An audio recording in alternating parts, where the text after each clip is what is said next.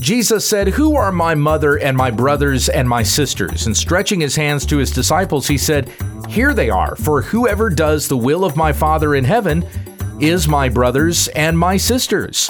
When we understand the text.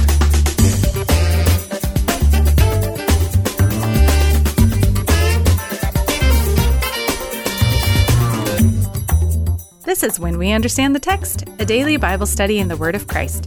For He is before all things, and in Him all things hold together. Tell your friends about our ministry at wwutt.com. Hey, once again, it's Pastor Gabe. Thank you, Becky. We are in our last section of chapter 12 here, the Gospel of Matthew. And so to recap, I want to read what we looked at yesterday. Starting in verse 43, I'll read through verse 50 out of the Legacy Standard Bible.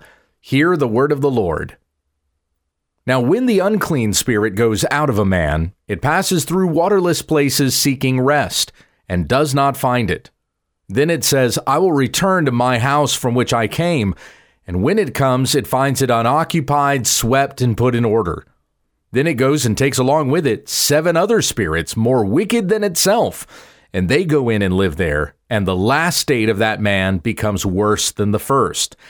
That is the way it will also be with this evil generation. While he was still speaking to the crowds, behold, his mother and brothers were standing outside, seeking to speak to him. Now someone said to him, Behold, your mother and your brothers are standing outside, seeking to speak to you. But Jesus answered the one who was telling him and said, Who is my mother and who are my brothers?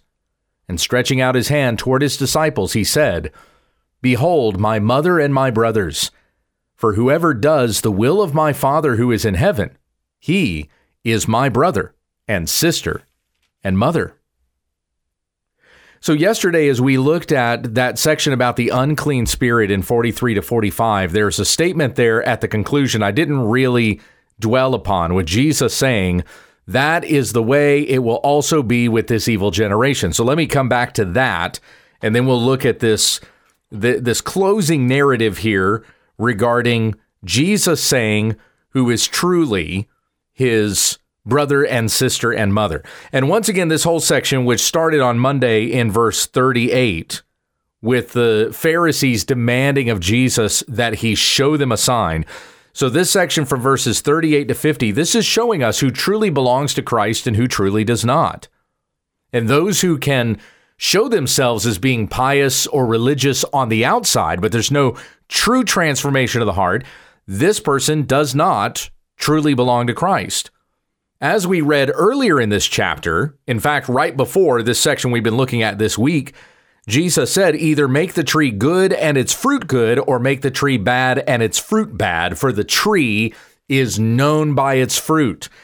So, what we're reading here in 38 to 50 is embellishing upon that idea. The Pharisees want to see a sign, and it's as if they are saying, Hey, if you just show us a sign from heaven, we will believe.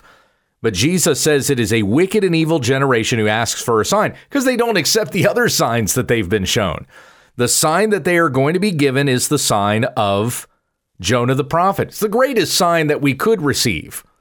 For Romans 425 tells us that the resurrection of Jesus Christ is for our justification. His death and resurrection is so that we would be reunited with God. There is no greater sign. This is this is our fellowship with God. It is our promise that we've been forgiven our sins and we've been given eternal life. This is the greatest sign that could be given. Only those who truly believe in Christ will believe that sign will know that Jesus is the Christ and put their faith and trust in him for the forgiveness of their sins. But those who do not believe will reject the sign, and so even the Ninevites will come to judge over them. That was in verse 41. Even the queen of the south, who came to hear Solomon's wisdom, will stand up and be their judge in the end. That was in verse 42. So then we had the section we looked at yesterday with the unclean spirit, 43 to 45. The unclean spirit goes out of a man, it passes through waterless places seeking rest and does not find it. Then it says, I will return to my house from which I came, that man that he went out of. And when it comes, it finds it unoccupied, swept, and put in order. But it's not like the evil spirit looks at that and goes, Oh, well, now I have nowhere to live. The messy, corrupt place that I was living in previously has now been swept and put in order, and so there's nowhere for me to dwell here. That is not what the evil spirit thinks at all, because the place is unoccupied by anybody else. If that man had been occupied by the Holy Spirit, there would be no place for that evil spirit to dwell. Evil spirits cannot dwell in the same place with the Holy Spirit.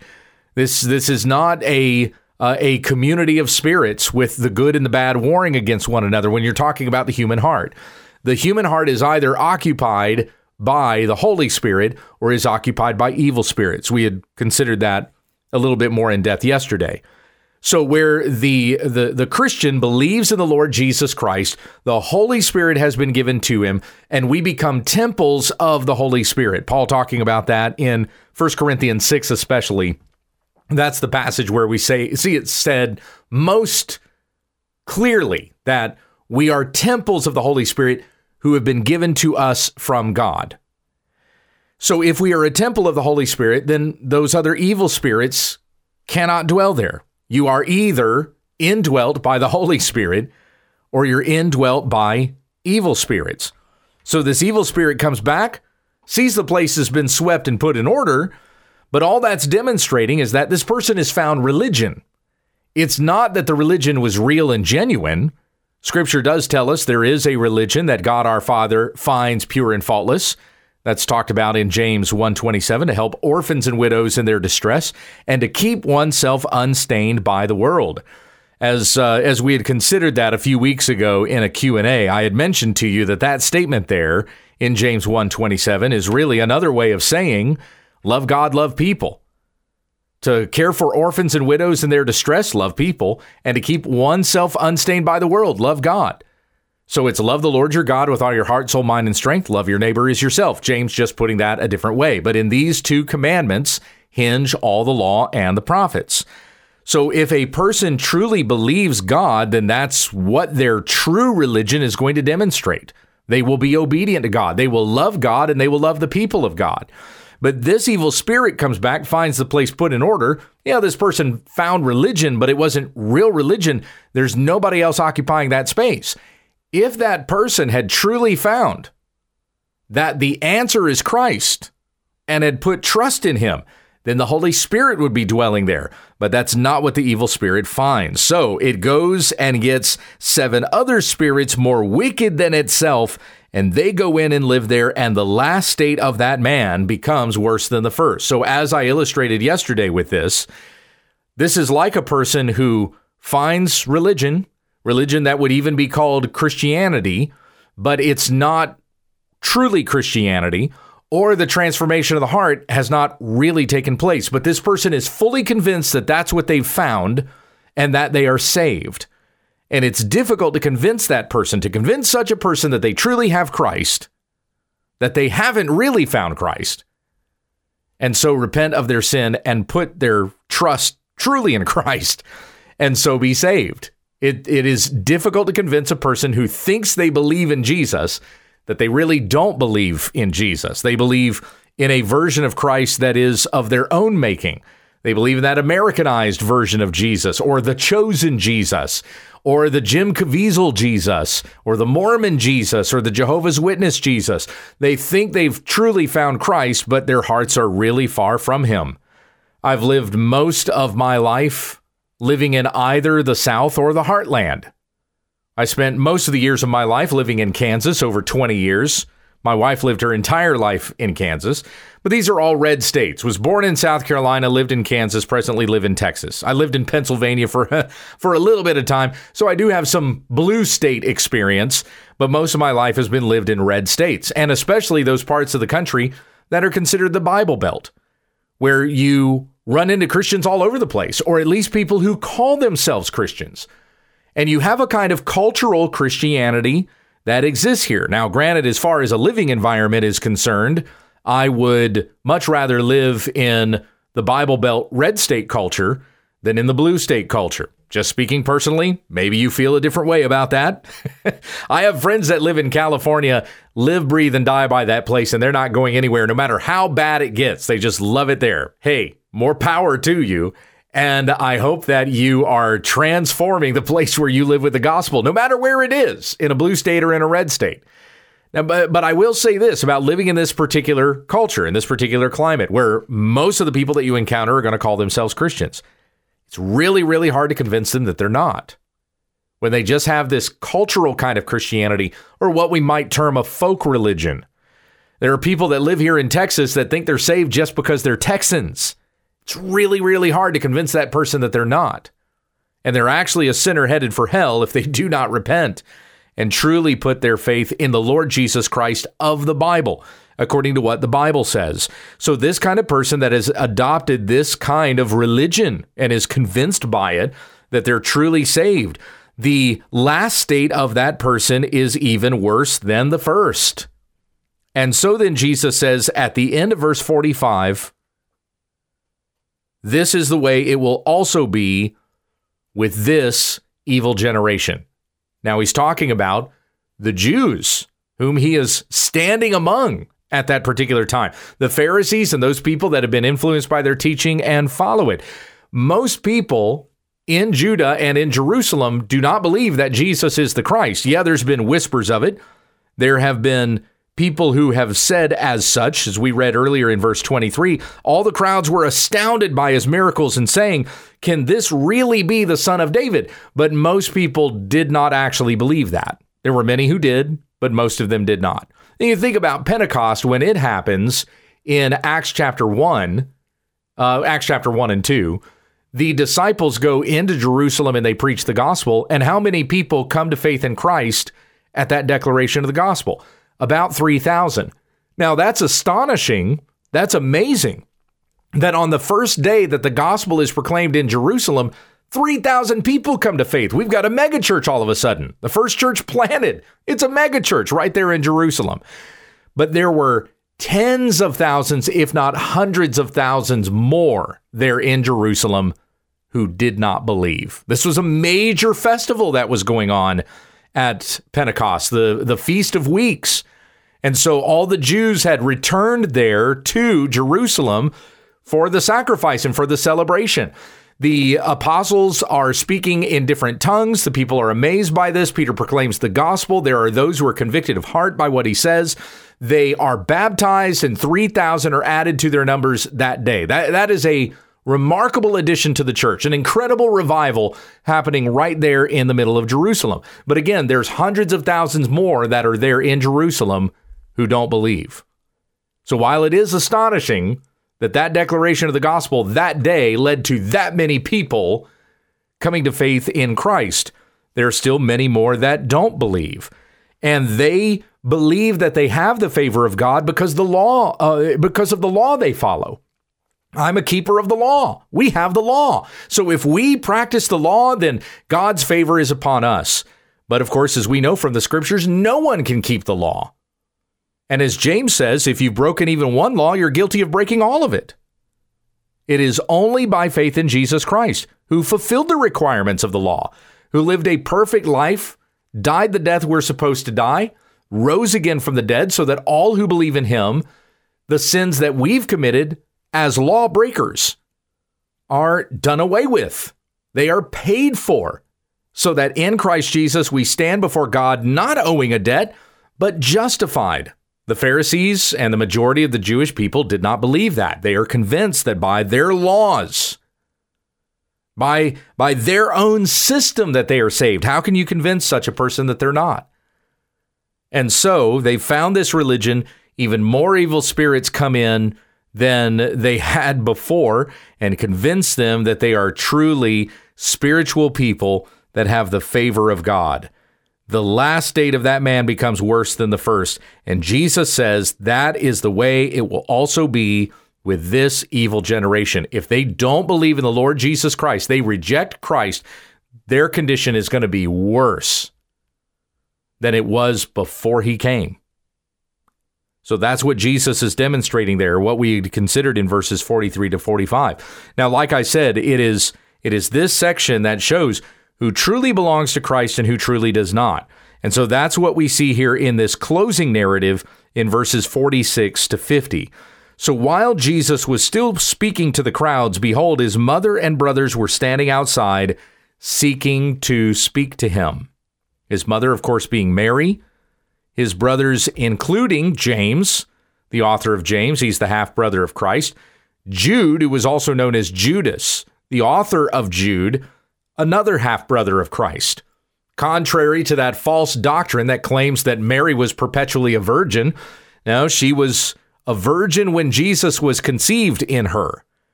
But it says that Joseph, and we read this previously back in chapter 1, Joseph kept her a virgin until she gave birth to Jesus. And then they consummated their union after that. So Mary and Joseph were married and had other children. Jesus was not the only one. And so here is Mary and Jesus, half brothers and half sisters, coming to speak to him. Somebody says in verse 47 Behold, your mother and your brothers are standing outside seeking to speak to you. But Jesus answered the one who was telling him and said, Who is my mother and who are my brothers? This is a rhetorical question, a rhetorical question, of course, which Jesus is going to answer.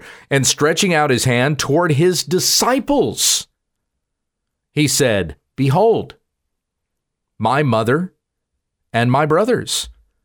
For whoever does the will of my Father who is in heaven, he is my brother and sister and mother. And all Jesus is communicating here, whether there were women among his disciples or not, is kind of irrelevant. All Jesus is communicating is that these who do the will of my Father, they belong to me. They belong to my family. And we understand Christ being our elder brother for he is the firstborn from the dead. Romans 8:29 which says those whom he foreknew he also predestined to be conformed to the image of the son that he might be the firstborn among many brothers. So Jesus is the first to rise from the dead, but there are others that are going to that are going to rise from the dead too because they will follow Christ, be adopted into the family of God with the Son and so we likewise become sons and daughters of God, Jesus being our elder brother, Jesus being the one who prepared the way for us that we might also become the children of God. And that is what we are, as also said in 1 John 3. So the one who does the will of my Father, Jesus says, is the one who has been born again into the family of God. He is my brother and my sister and my mother. Now, we had read previously in Matthew 7 21, Jesus saying, Not everyone who says to me, Lord, Lord, will enter the kingdom of heaven, but he who does the will of my Father who is in heaven will enter. Many will say to me on that day, Lord, Lord, in your name did we not prophesy, and in your name cast out demons, and in your name do many mighty miracles? And then I will declare to them, I never knew you. Depart from me, you who practice lawlessness. So it is the one who does the will of the Father, who is in union with Christ. Remember once again the section we're reading in Matthew 12, demonstrating to us who really belongs to Christ and who really does not. The one that does not do the will of the Father does not belong to him. But the one who does do the will of the Father has close union with Christ. A closer union than even his own flesh and blood, mother, and brothers and sisters had we have closer fellowship with Christ by his Spirit. That Jesus would call us his brothers. Remember the close union that Jesus expressed having with his disciples when he confronted Saul of Tarsus, who at the, you know, this is the man that's going to become Paul the Apostle. At the time, he's still known as Saul of Tarsus. This is in Acts chapter 9 on the road to Damascus as Saul was on his way there to round up Christians and persecute them. Jesus appears to Saul and says, Saul, Saul, why are you persecuting me? Saul says, Who are you, Lord? And he says, I am Jesus of Nazareth, whom you are persecuting. Saul was persecuting the church. Jesus says, It is the same as if you persecute me. So those who have faith in Jesus Christ, we are the sons and daughters of God, and we are called his brothers. We who do the will of the Father can be called Jesus' brother or sister. with a closer relationship with the Savior than he had with his own mother on earth. Now, keep this in mind because this comes back up again later in the Gospel of Matthew. I'll come back to referencing it later of Jesus saying who exactly his brothers are. They are the ones who do the will of the Father who is in heaven. So, putting this upon you, is your Christianity, is your faith just something that is external? You wear the Christian t shirt, you go to church, you carry your Bible, you know the Christian language, you can speak Christianese, you know where to drop the, the good words in there that make it sound like you're a Christian, you know how to give those Sunday school answers, but is your heart truly transformed in Christ to follow after Him, to do the will of the Father, to not just hear the word, but do what it says? For it is only those who are in Christ that are truly united with him and will receive his kingdom. On the day of judgment, will you hear from him, Depart from me, you worker of lawlessness, I never knew you? Or will you hear from him, Well done, my good and faithful servant? Now great is your reward. Let's conclude with prayer. Heavenly Father, as we have read and considered these things today, I pray that we would not be just those cultural Christians living in red states, carrying red letter Bibles, but we have read our Bibles and we do what it says. We do the will of the Father. We say that we love you and then we obey you. We love one another. We love the people of God. We keep ourselves holy and pure by your strength, by your guidance, according to your word. And so I pray you lead us in those things today in everything that we're going to face today. We take our minds, we submit it to Christ, we desire to live according to your will. And if we do any wrong way, convict our hearts, knowing that we have done something that is not what our Father in heaven wants from us. In desiring to do the will of the Father, show us holiness, that we may live in the righteousness of Christ that we have been clothed in as His brothers and sisters in the Lord. It is in the name of the Lord Jesus Christ that we pray. Amen. You've been listening to When We Understand the Text with Pastor Gabe Hughes. Monday, Tuesday, and Wednesday, Gabe will be going through a New Testament study. Then on Thursday, we look at an Old Testament book. On Friday, we take questions from the listeners and viewers. Tomorrow, we'll pick up on an Old Testament study when we understand the text.